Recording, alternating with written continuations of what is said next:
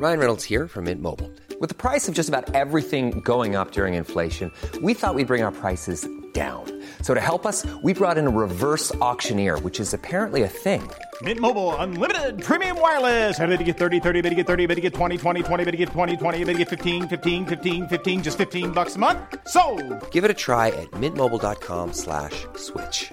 $45 up front for 3 months plus taxes and fees. Promo rate for new customers for limited time. Unlimited more than 40 gigabytes per month. Slows full terms at mintmobile.com.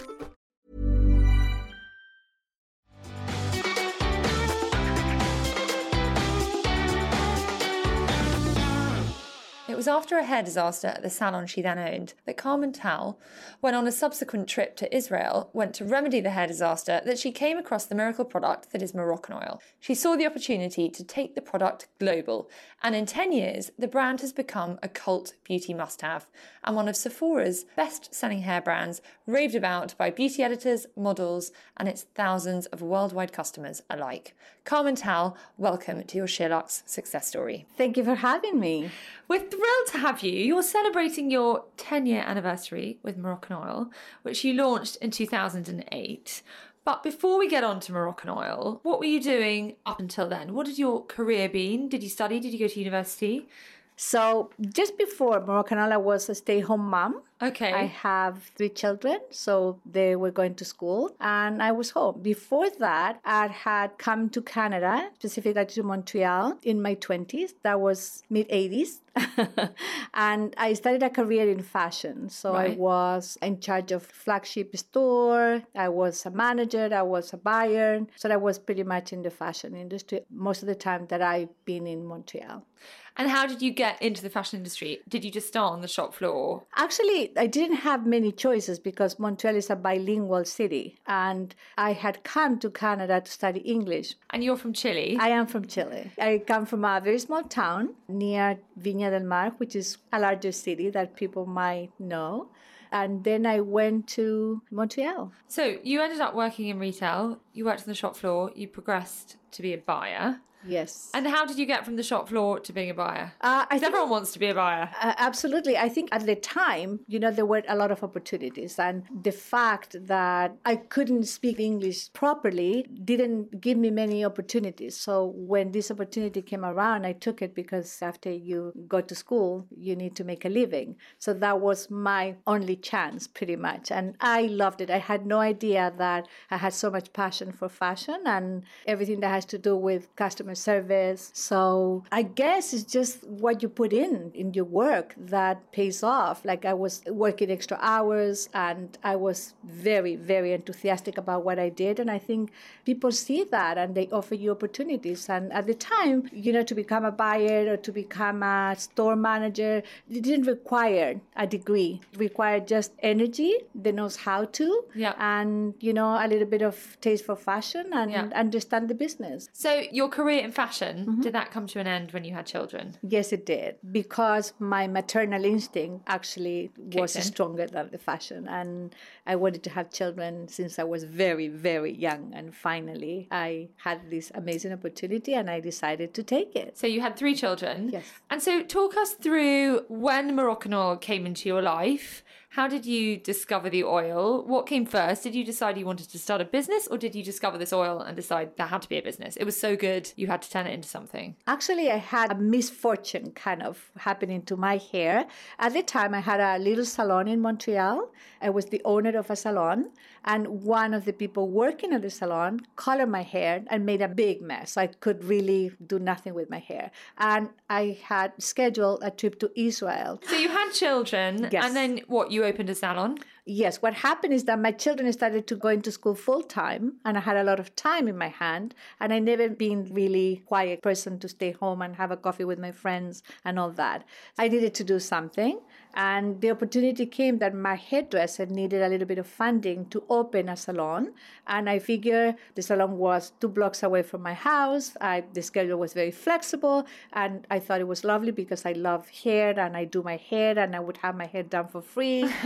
Little I I knew that it was so challenging to be an owner of a salon. It's one of the most challenging business. Really? And why was that? You know, you rely on hairdressers and you rely on customers, and it's challenging. So were you running it? Were you there day to day running the show? Yes, I was there doing the payments and doing the buying. And all the graft. Managing your team of hairdressers, one of whom wasn't that talented because they coloured your hair that badly. There you go. Actually, she was one of the most talented, and in the past she did beautiful work. I don't know what happened at that moment that she just made a mess. I think is, you know, I believe in the universe putting things in front of you. There was a reason why you had a hair disaster. 100%. I was preparing to discover the Moroccanoil treatment that changed my life and many other people's lives. So you came out of the hairdresser with this disastrous hair. Yes. And what happened next? I decided not to cut my hair because it was really a mess. And I decided to go with my hair messy as it was and wait to see what could happen. So when I went to Israel, my sister-in-law recommended that I go to this tiny little salon, and the hairdresser just applied this Moroccanoil treatment in my hair and treated it with my mask, and the results were like, wow, it blew my mind. And this is amazing. I never had anything like this. And what had happened to your hair? Was it a bad colour? Had the texture gone bad? What had she actually done, this hairdresser, that had got it so wrong? A bad colour could be like a disastrous thing. It could be that the chemical reaction is so heavy that breaks through your hair and makes it like a straw, so dry and brittle and dull, no shine and nobody, nothing. Mm-hmm. So the hair is a complete disaster. So that's what happened to me, all of that. So you tried this Moroccanoil treatment in Israel in this tiny little hairdresser. And was it called Moroccanoil? It was called something different in Israel. What the translation would be, oil of Morocco. Okay. But they would say it in Hebrew. Okay. I wouldn't know how to say it. And then they had a mask and they had another little product from the same brand. I was very nicely surprised to find such an incredible product that did such an amazing job to damage hair like that. So that was your eureka moment, was it? You walked out this little hairdresser and you thought, I've got to take this product and I've got to do something with it. Nope. No? Actually, I wasn't thinking anything because I was just going through the process of selling my salon because it was such a difficult business, and I had decided I'm done with this. I have to move on to something else in life. So when I was leaving the salon, the hairdresser said to me, take a bottle with you and continue the treatments at home and take it to your hairdresser. And he explained to me how to use it. And this was an oil? The Moroccanoil treatment. Yeah. So I took the 2 bottles home. So before I left the salon, he said, if you take it to Canada, you can make a little money. And I said, okay. So I went home, back to Montreal, and I took it to my hairdresser, and he was immediately in love with the product because it made his work so much easier. It detangled the hair and it made it shiny, and the clients loved it. So, you know, then I said, this is something. And I asked my husband at the time, I'm divorced now, to call the company to figure maybe we can have the distribution from Montreal. Maybe I can start a new business. And he pretty much put me down and said, I'm sorry, but I'm not doing business with you again because the salon business didn't work out that well. So he didn't want to buy into it. And I insisted for about 6 months until finally one good day, he had to go to Israel for business. And I asked him if he could possibly speak to the people. And luckily that he did. So he was very surprised to see that in Tel Aviv, most of the salon would prefer to use the Moroccanoil treatment as a styling product instead of a bigger brand like a L'Oreal, Kerastase, any other of the brand, because of the results were incredible. So he comes home and he tells me, here you have it. Now, what are you going to do with it? We have the distribution for North America. And I go, okay. So you try to figure it out, how you're going to market this. So I started my research, and a couple of my friends helped me out a little bit with the research. And we came up with the marketing strategy, how we're going to sell it, how we're going to distribute it. So was the brand and the branding as it was then? Right. No, absolutely. Exactly. So you said you were the distributor, but you own Moroccanoil now. Yes. What's the ingredient that makes Moroccanoil Moroccanoil? It's actually not an ingredient. I think you're referring to the argan oil as the proprietary ingredient that is in all the products, but it is actually the Moroccanoil treatment is a formulation that is just incredible. I think it's the way it's formulated. I always compare it to a cooking. You know, I might give you a recipe for a fantastic cake. You might make it at home and it might not come out the same way that my cake, because maybe I just stir it in a different way, or I put the flour sifted instead of just like, you know, by the spoonful. I think it's the formula that makes this product so incredible. And it's a secret formula for us. But did you buy the brand from this hairdresser in Tel Aviv? Where were they getting it from? Or did you launch something new? No. What happened is the manufacturer in Israel was a very, very small factory. And when they realized that the North American market is so large, they didn't have, obviously, the funds to continue or the know-how to continue. And we offered them to buy their facilities, and they took the offer.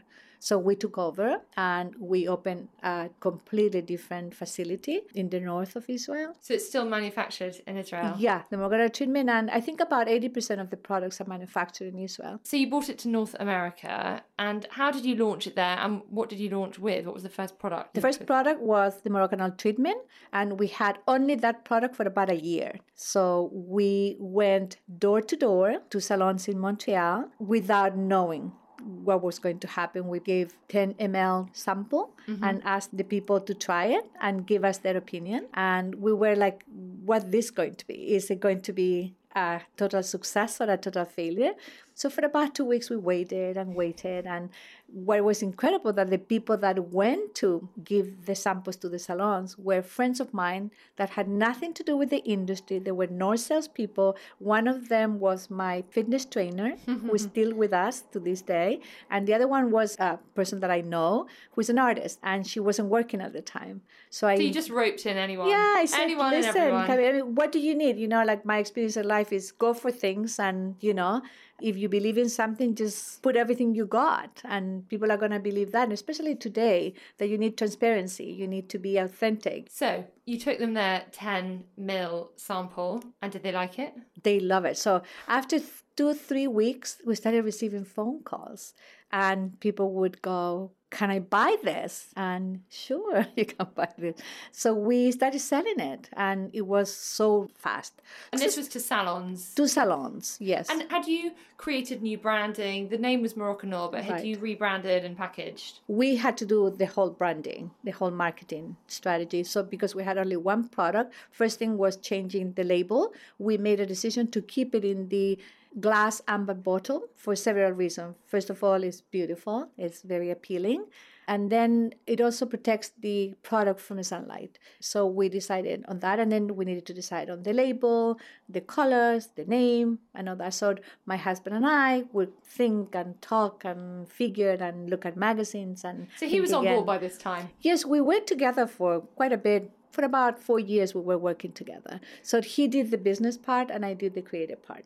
And so dream team. Yeah, it was for good. For a while. So they wanted more, these salons, and you gave them all. You had the product produced, ready and waiting to go. And you said you had the Moroccanoil treatment for a year. What came next? What came next, the mask, the hydrating mask. It is the same formula that it was then. And then the hydrating and styling cream. Those were the three products that we had for another year. And what was beautiful about this is that in an industry that is saturated with so many products, so many brands have like 20, 30, these coming with three products that are so effective was very interesting for the salons because, you know, first of all, products that work and you don't have to spend so much money putting them in the shelves and moving them fast was very interesting. So, and interesting that you offered them one product. Yes. And they had the response that they did because people normally say, don't they, three is the sort of sweet spot to launch with. When you acquired the brand from the manufacturers in Tel Aviv, how many existing products did you acquire? We just acquired the Moroccanoil treatment. And again, a year later, they came up with the hydrating and styling cream and the mask. So it was pretty much the Moroccanoil treatment for a long time. And how did you fund the business from the beginning? Did you have investors in those early days? Because producing product is an expensive business. A lot can happen in the next 3 years. Like a chatbot may be your new best friend. But what won't change? Needing health insurance. United Healthcare Tri-Term Medical Plans are available for these changing times. Underwritten by Golden Rule Insurance Company, they offer budget-friendly, flexible coverage for people who are in between jobs or missed open enrollment. The plans last nearly 3 years in some states, with access to a nationwide network of doctors and hospitals. So for whatever tomorrow brings, United Healthcare Tri-Term Medical Plans may be for you. Learn more at UH1.com. Hey, it's Ryan Reynolds, and I'm here with Keith, co-star of my upcoming film, If, only in theaters May 17th. Do you want to tell people the big news? All right, I'll do it. Sign up now and you'll get unlimited for $15 a month and 6 months of Paramount Plus Essential Plan on us. MintMobile.com/switch. Upfront payment of $45 equivalent to $15 per month. Unlimited over 40 gigabytes per month. Face lower speeds. Videos at 480p. Active Mint customers by 531.24 get 6 months of Paramount Plus Essential Plan. Auto renews after 6 months. Offer ends May 31st, 2024. Separate Paramount Plus registration required. Terms and conditions apply if rated PG. We were lucky that we had enough finances because we started small. You know, at the end of the day, it was just one product and we didn't have like thousands of accounts. You know, it was a handful of accounts and slowly we grew the business. So by the time that we bought the factory, we were nicely funded. And tell us a bit more about that early growth. So you said you had this great response from the salons and then you bought a couple more products. In the sort of first few years, what did the trajectory look like and how did you grow it? So Ophern is my ex, had the genius idea of going to a trade show. And it was the first trade show that we ever did, Javits Center in New York. And we had to put a booth together and a whole team of people together. And you have to feature one product. So it's a little bit challenging. But we managed to do a beautiful booth and we had beautiful people working, and beauty attracts beauty, you know, like it's incredible how people were gravitating around the booth. And then at that show, we opened the first distribution in New Jersey. And after that distribution came other distributors, California, Chicago. And that was a very fast. I mean, when I look back, I think, oh my God, how did we do this? It was a marathon because everybody wanted to carry the brand. At that point, were distributors distributing it to salons, or were you in retail outlets as well at this point? Were you in stores?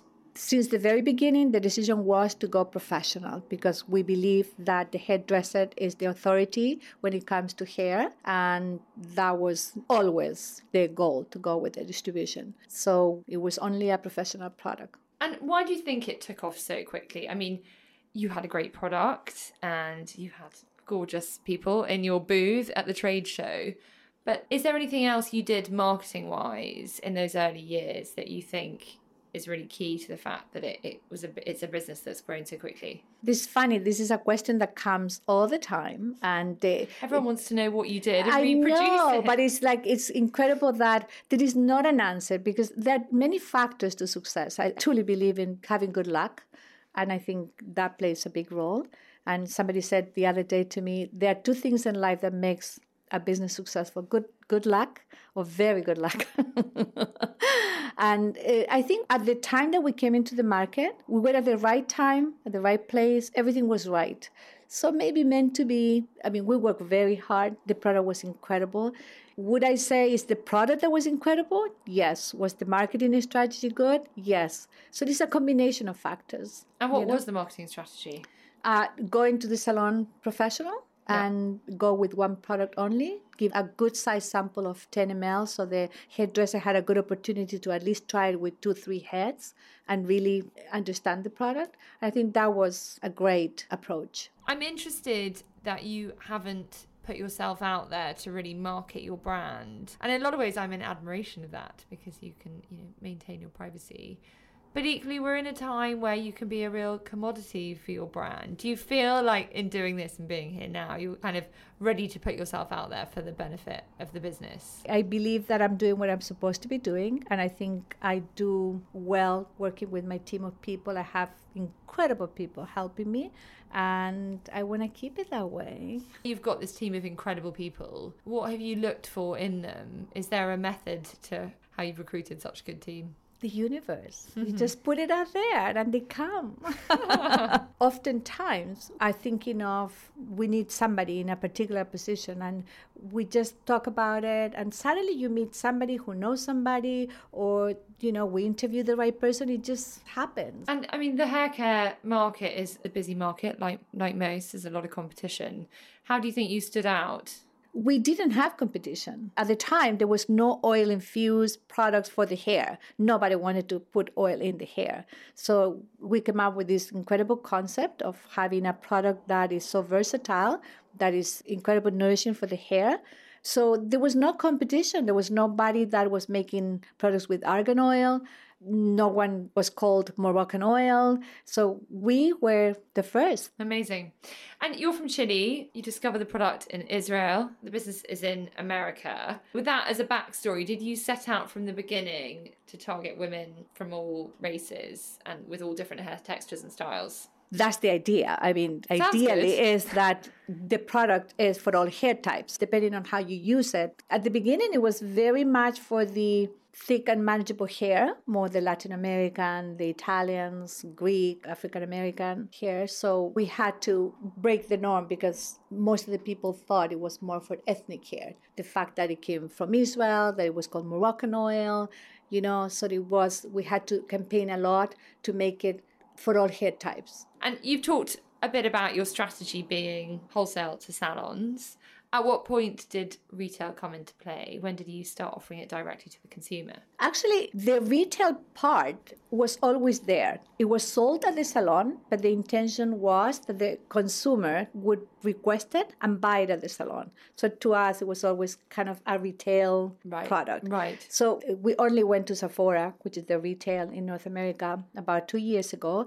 But we had also strategy because we don't want to upset the salon. We want to make sure because it's still a professional product. So we had a really good strategy as to just sell travel sizes. You know, slowly we have managed to be successful at the retail without upsetting the salon industry.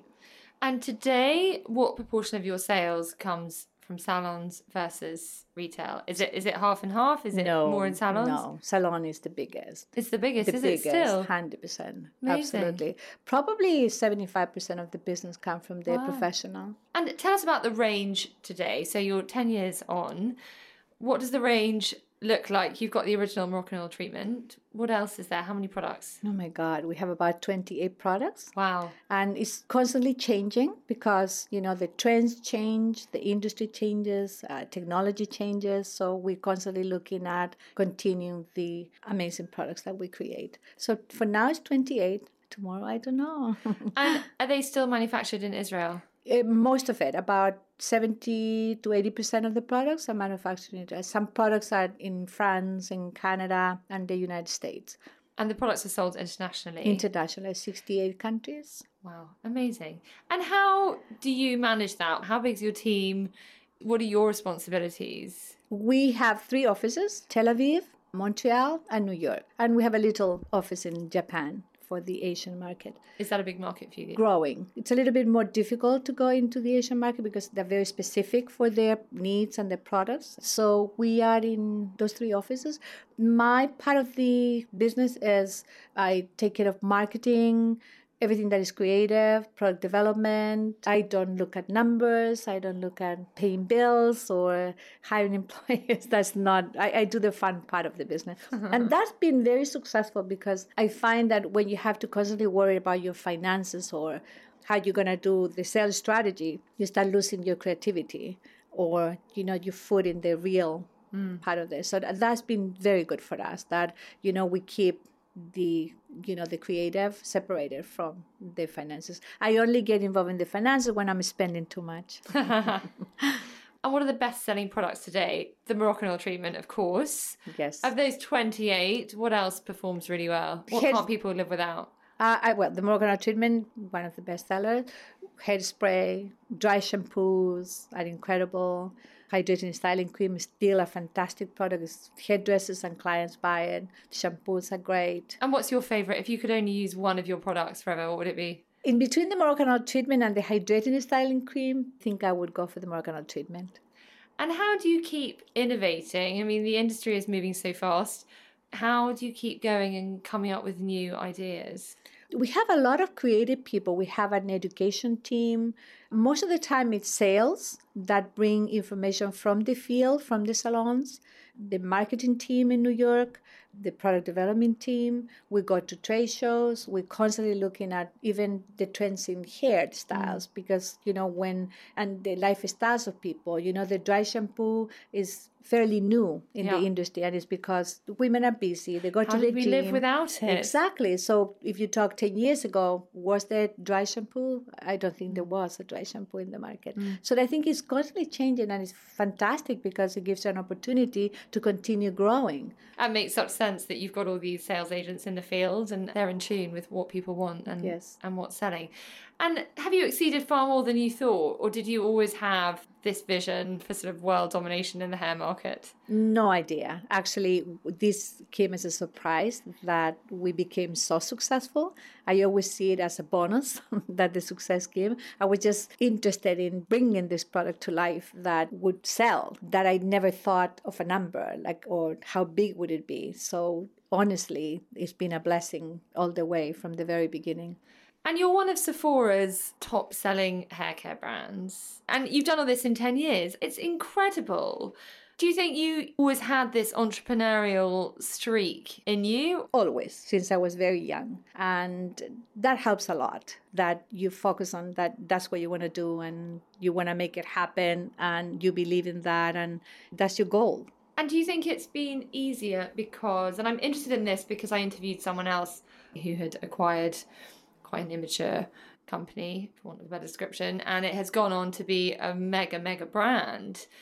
Do you think it's easier to go out there and look for a smaller business, acquire it, and then take that, as opposed to starting something from scratch? I think both are today equally not easy to achieve, but I think we live in a world of opportunities. I think we are changing so much every day that even today, sometimes I think of something, and if I had the energy to go and do it, I would, but I'm just too busy with Moroccanoil and life in general that I wouldn't do it. But I think anyone can either start from scratch or buy a startup company that, you know, they see an opportunity there and continue. And what would you advise other women thinking about starting their own business? Has it been an easy journey? Do you have any time for your personal life? Would you do it all over again? I would do it all over again. Would you advise other women to do it too? Absolutely. As long as, you know, what drives you is that passion for what you do. I don't think it, you know, the money comes to me as a bonus. It's just a reward for what you're doing. If you really believe in what you're doing, go for it. But whatever you do, go informed. And hopefully you won't have financial issues along the way because it takes away a lot of the fun building a business. And do you feel that it's getting easier for women? I mean, you've juggled being a mother with running a business. Do you think as time goes by, it's getting easier for us? I have 2 daughters and a son. And, you know, my oldest daughter went to an all-girls school, Barnard College of Columbia in New York. And she actually opened my eyes to realize that, you know, we are moving up. Women are really getting there. And if you look at women in business, there are a lot of incredible women. Well, that brings me on nicely to your Inspired by Women movement. Tell me about that. Yes, we started that platform a few years ago for 2 reasons. I mean, first, we'd always been inspired by women because we women use hair products and we do our hair.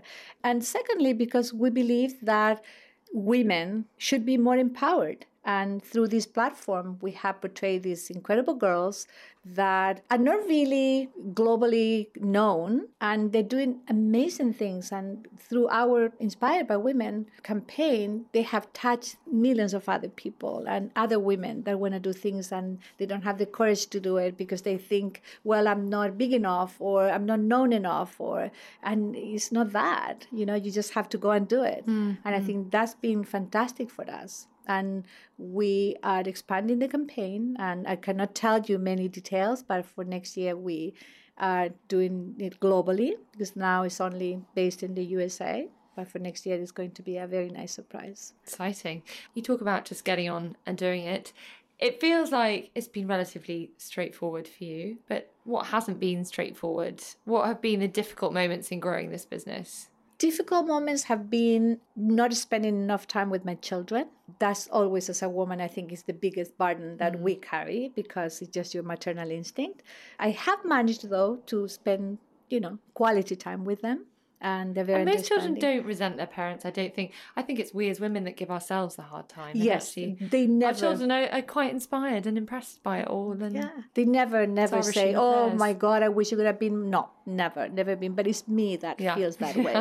And no, we didn't have a lot of challenges. Maybe at the beginning when people were negative and they would make comments such as, "Why would you go in the industry when it's so saturated?" Or, "You're going to have a glass bottle, you're crazy, that wouldn't work in the salon," and negative comments. But I never listened to anyone. Anyway, so we just went for whatever we thought it was right. And you went with your gut. And you have to follow in, I think that's one of the biggest problems that women have is to hide that voice. Like, we don't listen to that voice. And every time that you don't listen to that voice, things don't happen. Mm. You have to be alert and aware of, that inner you that tells you this is right, this is wrong. And that worked for me very well. And even today, we were just having a conversation the other day. I believe that the universe sends you, even it could be like a bad thing, like what happened to my hair. Little I knew that owning that little salon would prepare me for this, that damaging my hair will make me find this product. And you have to have that. Everything happens for a reason. Yeah, 100%. Everything happens for a reason, and your gut instinct stands you in pretty good stead. I think that's a good place to end. Carmen, thank you so much for joining us, and congratulations on creating such a cult iconic product in as little as 10 years, and true and real global domination. It's really quite a feat. Thank you very much. That's it for this week. If you enjoyed that, then do please rate, review, subscribe, and tell your friends. We'll see you next time. Bye-bye. Hey, it's Paige DeSorbo from Giggly Squad. High quality fashion without the price tag. Say hello to Quince. I'm snagging high-end essentials like cozy cashmere sweaters, sleek leather jackets, fine jewelry, and so much more. With Quince being 50 to 80% less than similar brands. And they partner with factories that prioritize safe, ethical, and responsible manufacturing. I love that. Luxury quality within reach. Go to quince.com/style to get free shipping and 365-day returns on your next order. Quince.com/style.